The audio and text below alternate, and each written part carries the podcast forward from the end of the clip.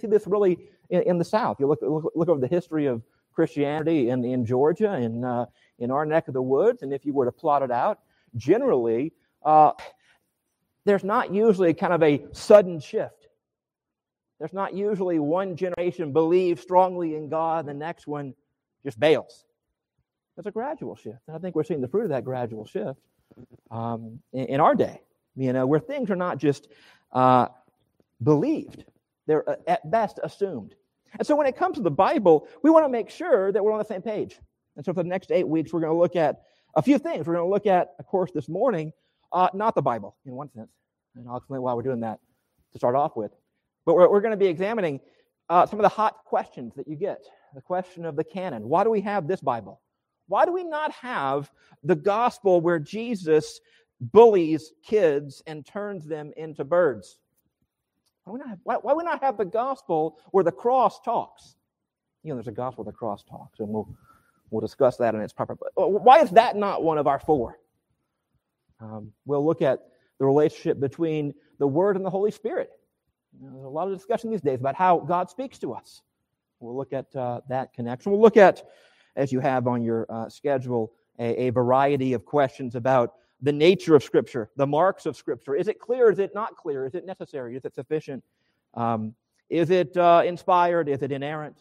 Uh, all those sort of questions that we, uh, we need to come upon. But this morning we begin with a very simple place. We begin in a very basic place. Uh, your outline will show you. We begin with the question simply of what does it mean to have revelation? Not the book, of course, not the last book of the Bible, but what is revelation itself as a, as a concept, as, as an idea? The word I mentioned there comes from the idea of something being disclosed or a veil uh, opened an unveiling. You know, when you have a theater production and they have the curtain drawn and you start the pre- start the film, start the start the start the, the play, you you unveil. You unveil the scene. Same idea here. The idea, really, if you um, if you have the idea of a drama, you're going to get a lot of what the what God's doing in the Bible. If you have this idea, not simply of, of a doctrine you have to memorize, but the Bible really is, and God's project of revealing Himself really is, in some way, uh, a, a drama. It is a curtain being pulled back. God is showing us something. It is pulling back the veil. Now, of course, uh, if you go to any other religion, you go to a mosque, you go to a Buddhist temple, you, um, I remember when I was back in college, we went to a Hindu temple and I got to offer some, uh, some celery to the elephant god Ganesha. Well, not the real god, but the, the idol, the statue of him, representing him, right? It was fun. It was interesting. It was definitely an experience. I think there's one uh, if you head uh, up northeast. If you head east out uh, 285 north, uh, 285 east, you'll uh, you'll see it eventually. And um, all religions have the idea that there is something, right? The belief was if I give my celery, if I give my uh, lettuce and my grain and my vegetables and my fine jewels to Ganesha, this elephant god, he will uh, protect me and he will make sure that when I die, I come back as something better. I come back as a higher caste, for example. I don't come back as a fly. I don't come back as a dog. I come back as, uh, you know, maybe one of the warriors in society. That would be that would be great. Um, the point is that revelation is necessary. How do Hindus come up with the idea of an elephant god in the caste system? They would believe that it's been revealed to them. It's been revealed to them. The idea that when you offer something to a god, what you are doing is assuming that you're going to be pleasing that God. You offer yourselves this morning. And some of you are assuming that this is a good thing, that God is actually more pleased by you being here than but not, by you not being here. God's more pleased by uh, you coming and singing praise to Him than not. That's the assumption that at, at, at the root of Christianity, but as uh, Herman Bavinck, Abraham Kuyper's kind of sidekick, in some ways better than Kuyper, I would argue. But Herman Bavinck, Dutch guy, he says this the history of religion proves that revelation is necessary to all religions. Um, every, every person has a belief in the supernatural. This is why, this is a side note. I mean, the obvious counter argument is what about the atheists who don't say there's a God at all? They just believe in the material world. It's funny when you go down to Savannah. Um, I know uh, some, some folks are down Savannah right now. I think Jim and Linda are having a good time, uh, or they did a couple weeks ago. Uh, but um, we'll be down in Savannah at some point in time. We like it. What's funny is the number of people who were obsessed about going on the ghost tours in Savannah. You always see them going around as we're walking around. You talk to those people, and, and many of them may not be Christian at all. They may not believe in any higher power. But what do they, what do they love to talk about? Ghost. If you look at the scientists like Darwin and others in the Victorian era that were hard, you know, atheists, materialists, it's fascinating how many in their personal lives, when things got tough, what did they do? They went to a medium, a fortune teller. They went to a seance. Huge. Seances were huge. I don't mean this is not a class on seances. I'm so sorry, but to, just to prove the point that uh, it's very hard to be a totally committed atheist when you come down to it. You have to repress things, you have to reject things. Temptation in our world is to love something that is supernatural, that is above us. Um, I don't want to spend much time on that. Um, so, Revelation, basic establishment, establishing the basic that every religion has it, every person uh, in some way, shape, or form believes in a pulling back of the veil of something bigger. Even Hitler believes in believed in pulling back the veil of the German people, the will of the people. Right? Uh, so even Nietzsche has, has something similar to this. Nevertheless, what is required in Revelation? What's required in, in, in an act of revelation are three things. They're there in your outline. First, you have to have a revealer. You have to have somebody who reveals, who unveils, a giver, if you will. Then you have to have, second, a receiver, a hearer, or an audience, if you will. And then third, you have to have content, the actual revelation itself. You have the giver, you have a hearer, you have the content itself. Now, as we think about God, God, of course, in Scripture, in Christianity, God is the giver, God is the revealer. He is the one who gives us himself. He reveals, this is a crucial fact as we begin our discussion today. If we even just think about revelation itself, we have to realize that God reveals himself. God does not simply reveal facts. It's not enough to say that God just reveals principles or facts or ideas. But God reveals personal knowledge and propositional knowledge. His knowledge, what we get when we come to receive from God, we get truths, we get revelation, we get uh, propositions, we also get a person. It's like your husband or your wife or your friend, right? You know this. In any relationship you have, you may know that so and so is, you know, six feet, blue eyes, X amount of years old, right? You know they like the color green or whatever. You know facts about them, but as you know facts about them, you begin to know who they are. You cannot simply know facts without coming to know something of the, the thing you're looking at, the person you're talking to, the person you're thinking about. You now know they have green eyes. So when you think about them, you think of a green eyed person. I say this because there are some folks out there, some Christians out there who think that, you know, all we need to do is to believe the truth.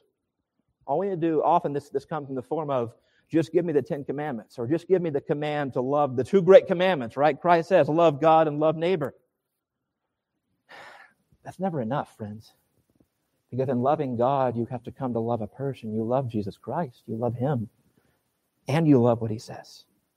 Um, now, when it comes to God's revelation, God is giving Himself, and He's giving Himself in accordance with His character, with, with what kind of a God He is, with who He is. Therefore, logically, we can say that this revelation is uh, not um, a false or foolish revelation because God is all knowing, because He's all true, because He's all good. Therefore, whatever we find, whatever we find is going to be wise and holy and good and true. whatever you find that God has revealed is going to be amazing, perfect, holy, good, and true because it comes from God. Therefore, and here's perhaps one of the key key points. Though God speaks to hostile hearers, we'll get to that down the road this morning. Though God speaks to fundamentally fallen people, he is not trying to trick you. He's not trying to trap you when he tells you about himself. He's not fundamentally a vindictive God. He's not just trying to give you enough info to hang yourself. At root, when God talks about himself, when God tells you anything about himself, he is doing so as a God who is love. He is coming to you and saying, Creature, I love you. Here's a little bit about me. Here's something about who I am. He communicates who he is. And as I have the quote here by Philip Hughes, the old Westminster professor, uh, he says this great quote, classic quote Man is not dumb because God's not dumb. Man's not dumb because God's not. In other words, God does not speak to uh, idiots, He speaks to fallen people. But intelligent, moral creatures, we are able, we have the capacity to receive the communication. We have the ability to get the phone call, if you will, or the email. We have, I hate to use the illustration, we have the internet reception, we have the radio uh, uh, receiver. We have the ability to hear what God is saying to us. We are um, therefore equipped. He has made us deliberately with the ability to understand Himself. So that's that's God, right? Therefore, last principle here before we get to the actual topic this morning uh, of general revelation we don't find a different God in nature than we find in Scripture. We don't find a different God. When you look around, you see the fall leaves falling, you see the, the beauty of autumn, you see the glory. Some of y'all prefer spring or summer, that's fine. Y'all are different people. That's okay. Um, I still love you, um, and you're so good people. But God is able to reveal himself in the same way, a true way, in nature as he does in Scripture we don't find a different God. We find in the Bible a God more fully revealed. More fully revealed.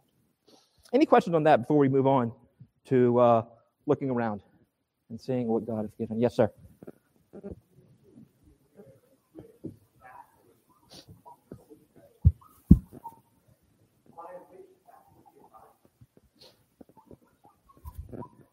Do you have options for me on the faculties of mind?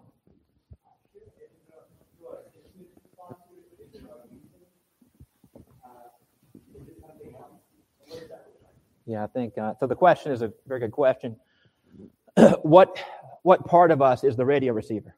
What part of us is the capacity that actually hears and responds to God? Um, I, I, would label that as, if we want to be scriptural about it, we can label it as God's image in us, right? The the imago Dei, the fact that we are made in His image and likeness. As to what that is, you get a few different answers in the Bible. Of course, you get um, some folks have, have looked at the ability to speak and to think. Uh, I think if you go to Isaiah, certainly, God says, Come, let us reason together. You know, you have that as, a, as, as one category. Uh, and then Ephesians and Colossians, Ephesians 4.24, Colossians 3.10 speak about, at least the classic text, they speak about uh, God creating us in uh, moral righteousness and holiness after his image, after the image of Christ. Um, and so if, if you want to locate a, uh, a capacity, it's, uh, it's, it's in our, I hate to use the word holistic, but it's in our holistic humanity. I don't know if we can put simply one faculty or another because God has reason, right? God has uh, affections, not passions like us that overwhelm him, but he has affections. He feels, um, and we're made in his image. Um, you might put a slight priority on reason. Lloyd Jones would say that truth comes first to our reason, our brains, and then uh, it, it comes to our hearts, and then it expresses itself in our wills. Uh, so that may be a kind of uh, that's Lloyd Jones for you, for what that's worth. Um, but that great. Any other questions? Good question. All right, going on then to uh, our topic today is general or natural revelation. Gen Rev or Nat Rev, if you want to uh, abbreviate it. Um, let's talk about the terms first general or natural. Why do we call it natural? We call it natural rev because we are speaking here not about what God says in Scripture, but about what God reveals to us in nature, in the world. And I'm using world there, not in a bad sense, but world simply in the earth, in the creation, the things that are made, as the Bible talks about it. Um, nature, history, if you want to use that as well, right? Um, our experience of the world, our knowledge of uh, the past. Uh, second, we call it general because of its scope. In other words, God reveals himself to all people at all times and in all places. I think this is a fascinating idea if you just think about it. Do you realize there is not one second of your day or night that God is not speaking to you? People love to say, Oh, I wish God would speak to me. Oh, man, just want God to tell me and talk to me. You know, if, if He was here, I'd listen. You hear that all the time, right? You think that sometimes. If He just told me what to do, I'd do it. It'd be so easy.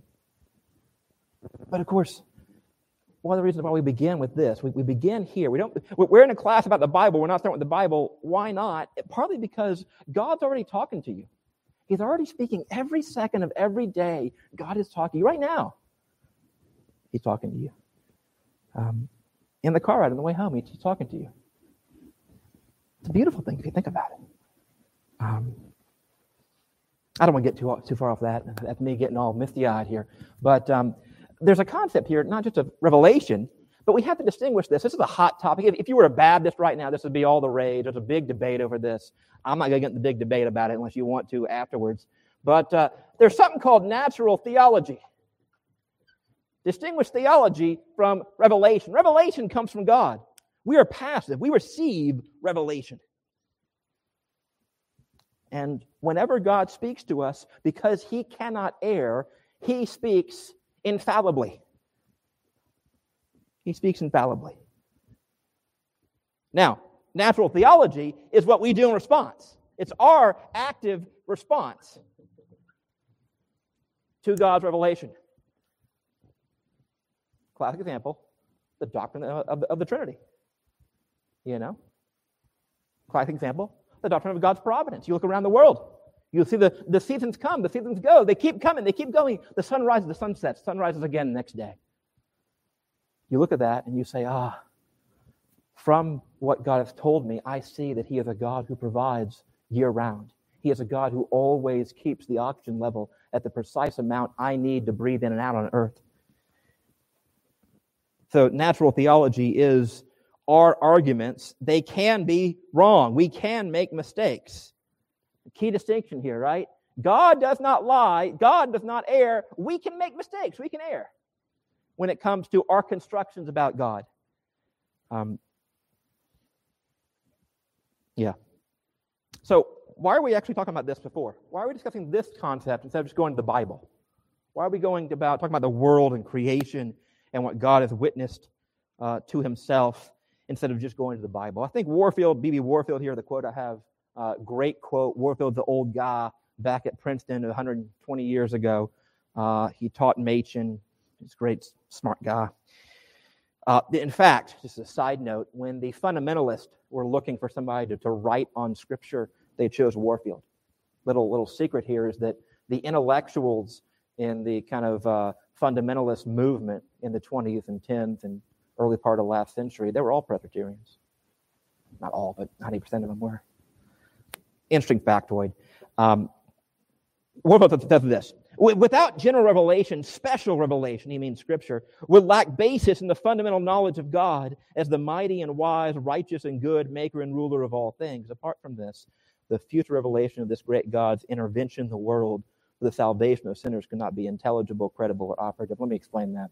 What he's saying there is that if you didn't have nature, if you didn't have your conscience, if you didn't have creation, you wouldn't be able to understand the gospel. Let me just make a very basic point about this. These words come to us in a language.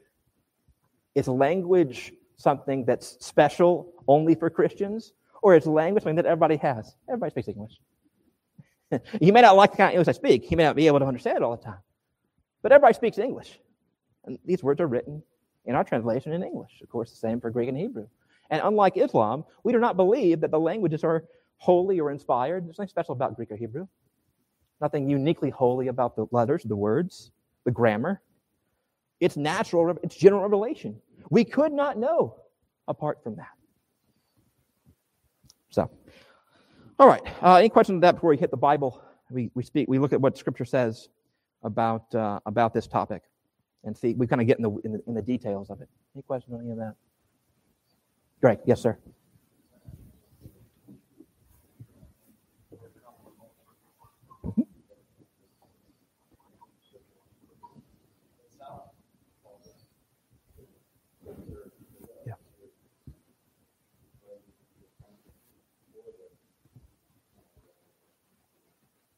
Yeah, again, I'll hit the same point. A great point, Greg. We do not meet a different God in nature than we do in Scripture. The same God, but more fully revealed. Same God. So, biblical testimony, uh, obviously, creation, you know, uh, opening chapter of the Bible, right? In creation, God reveals himself. We are told from the very start that God reveals himself in this world. He has made it, He is the creator. But I want to hit three key texts. There are more, but these are three classic ones uh, that I want to kind of just focus on. Get your Bibles out if you have have them. We'll look first at Psalm 19, 1 to 4.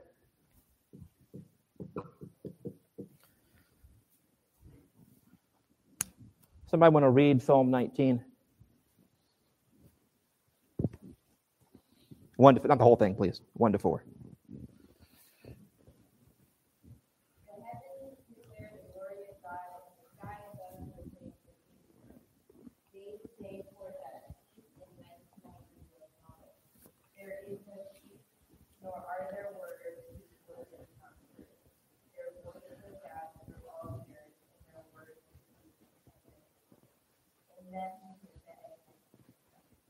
Thank you very much. Yeah, so we have here David's classic, beautiful statement, poetry, poetic statement here, Psalm 19, on what, what God does in this world. We begin here first, the heavens declaring the glory of God. Now, we read in verse 2 that day pours out speech, night pours out knowledge. Let me ask this very basic question Have you ever heard a cloud talk to you? I'm not seeing anybody say yes, which is a really good thing to know. Um, if you have, uh, you may want to get checked out at the doctor. You may be on something. Um, clouds don't speak, right?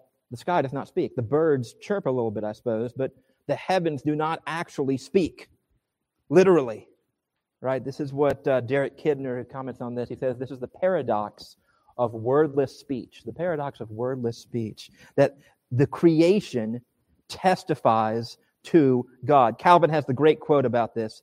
Uh, the universe is for us a sort of mirror in which we can contemplate God.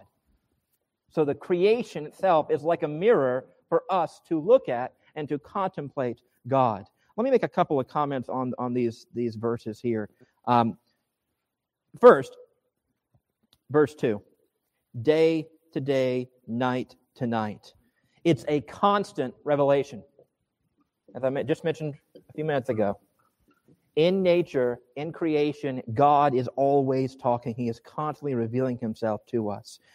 Uh, there's an ordinary replenishment of the knowledge of God. You never run out of the well of knowing God. Um, verse 4 Their voice goes out through all the earth, their words to the end of the world. We have here just a clue that um, this is a witness, this is a mirror you can't escape. It's inescapable.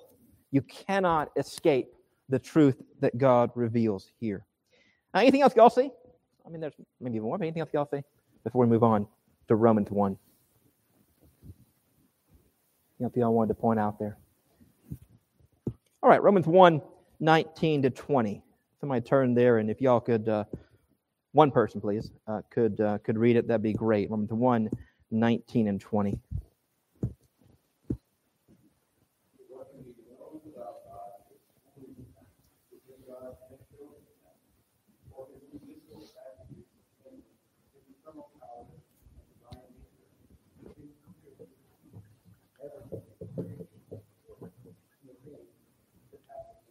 Yeah. Great. Wonderful. Excellent. Um, we see here more things about Revelation. The classic text, I'm sure you've read it before. Um, Paul's been talking about the, the fact that, that God's revealed wrath against unrighteousness um, because people suppress the truth. He says, What is this truth? And he says, Okay, uh, God has made known this truth to them. So the agent, the revealer, is God. God has made it known to them. God has spoken. He has shown it to them. Again, this is not, contrary to what some argue, uh, it, it's not impersonal. It's not a, it's not a mechanical thing. It's not a kind of a clock. It's not, the world's not a great clock, as the deist thought, as Jefferson might think. Uh, it's not a great clock that you kind of wind up and let go. Um, now, second point the place of revelation, verse 20, in the things that have been made. Where is God revealing? The agent is God. The place of revelation is the earth. Creation. It's an obvious point, but it's a point that just is very clearly pointed out here in the things that have been made. What's the content? What does God tell us about himself in these things? Well, we have his existence and his character, his invisible attributes, namely his eternal power and divine nature. So the content is also God. That he exists. And his attributes his power, his might, his divinity. How long? What's the extent? ever since the creation of the world. How long has it been going on? Ever since the world was made, it's been talking to us all the time. I mean, imagine that. All the time. God's been speaking. I mean, look, I think it's annoying when I have to be on hold and just talking to insurance people for an hour. Imagine God talking to you 24 7 and never getting bored by it, right? God's revelation is never itself boring. We're the ones that get bored by it. It's just incredible. Um, fifth, revelation is clearly perceived, it is effective.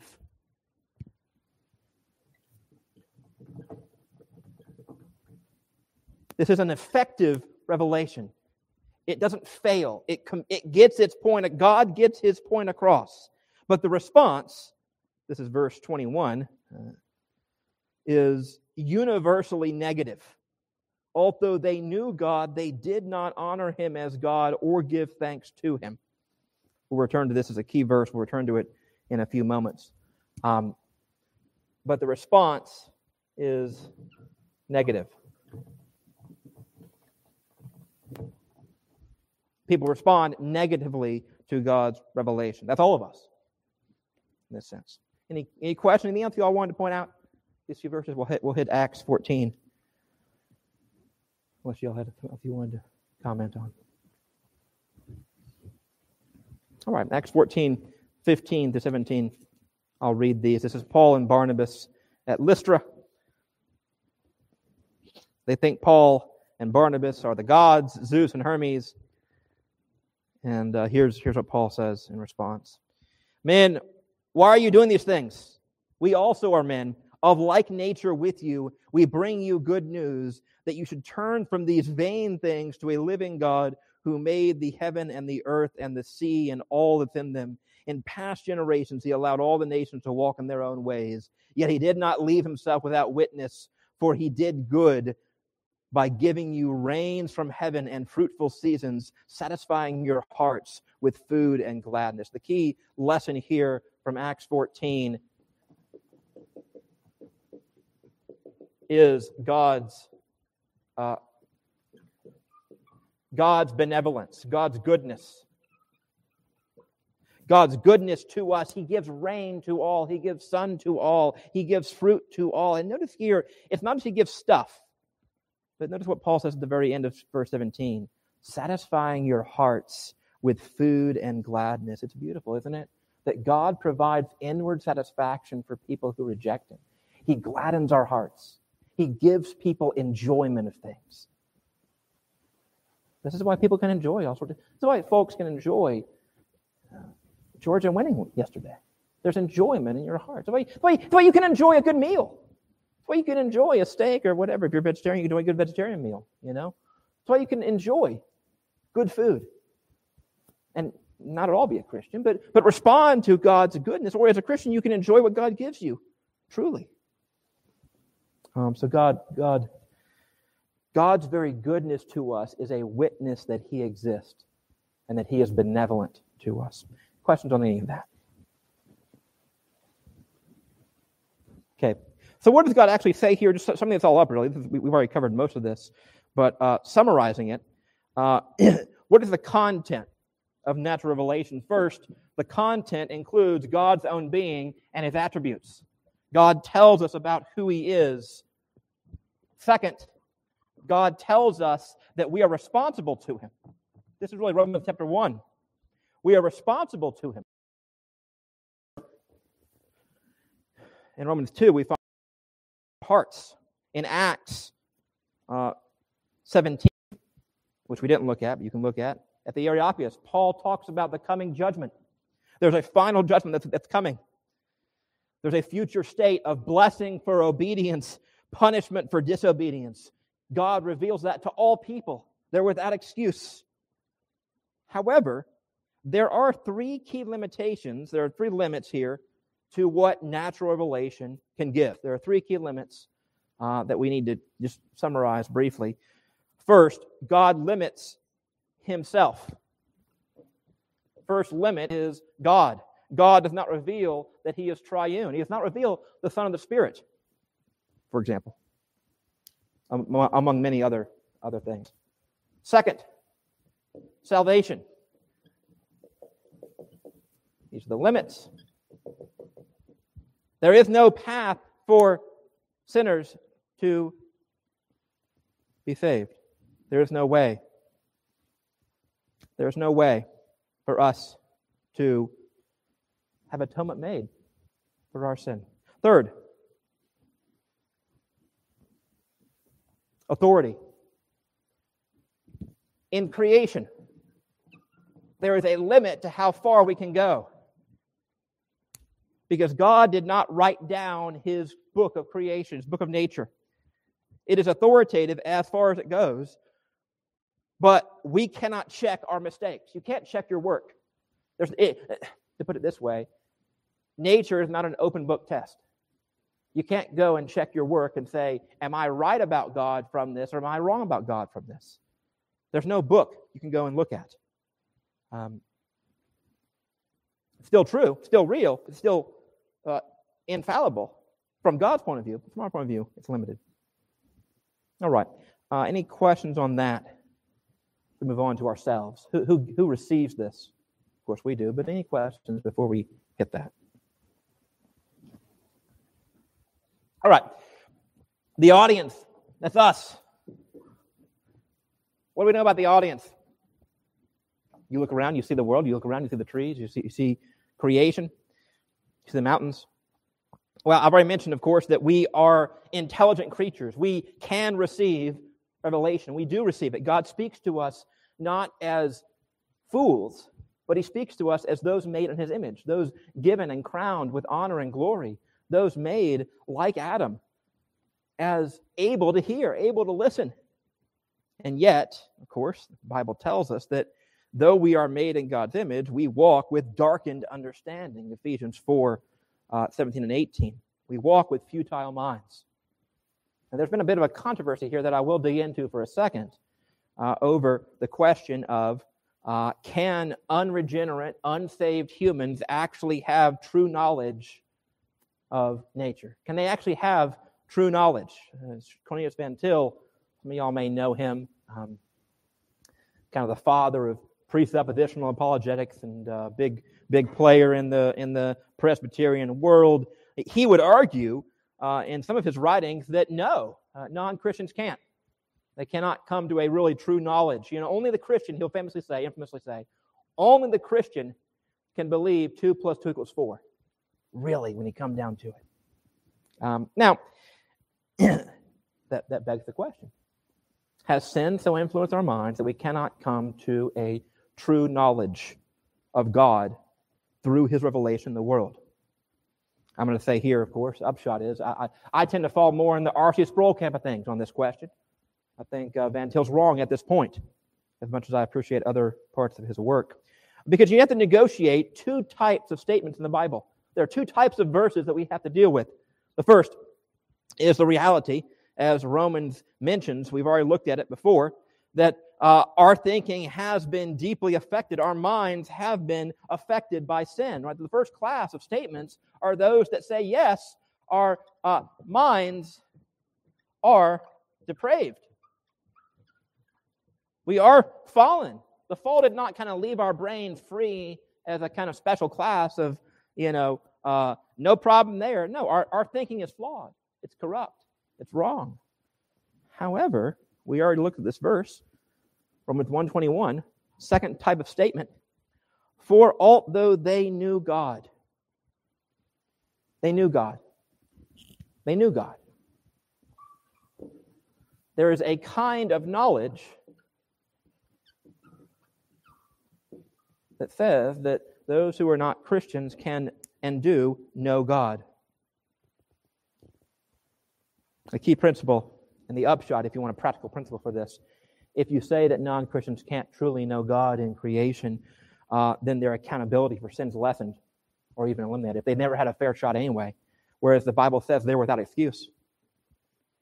They knew God. And so the best way to, to deal with this is to distinguish knowledge and knowledge, or to put it differently, types of knowing. You can know, you can intellectually grasp. If I tell my, uh, my Hindu friends the Christian God says, you know, the God that I believe in uh, is the creator of all the world. They can understand that statement. They can understand that uh, doctrine and yet not know God intimately, personally. They can reject, right? They receive the truth, but exchange it for a lie, which is, of course, what Romans goes on to say, right? So there is truth that is given.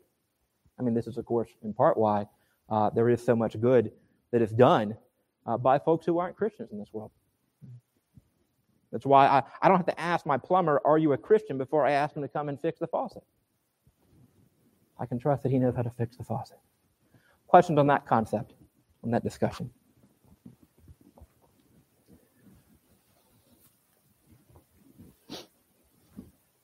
All right, then. We'll, we'll, finish here with the application of all this sort of stuff. I know we've kind of been heavy on uh,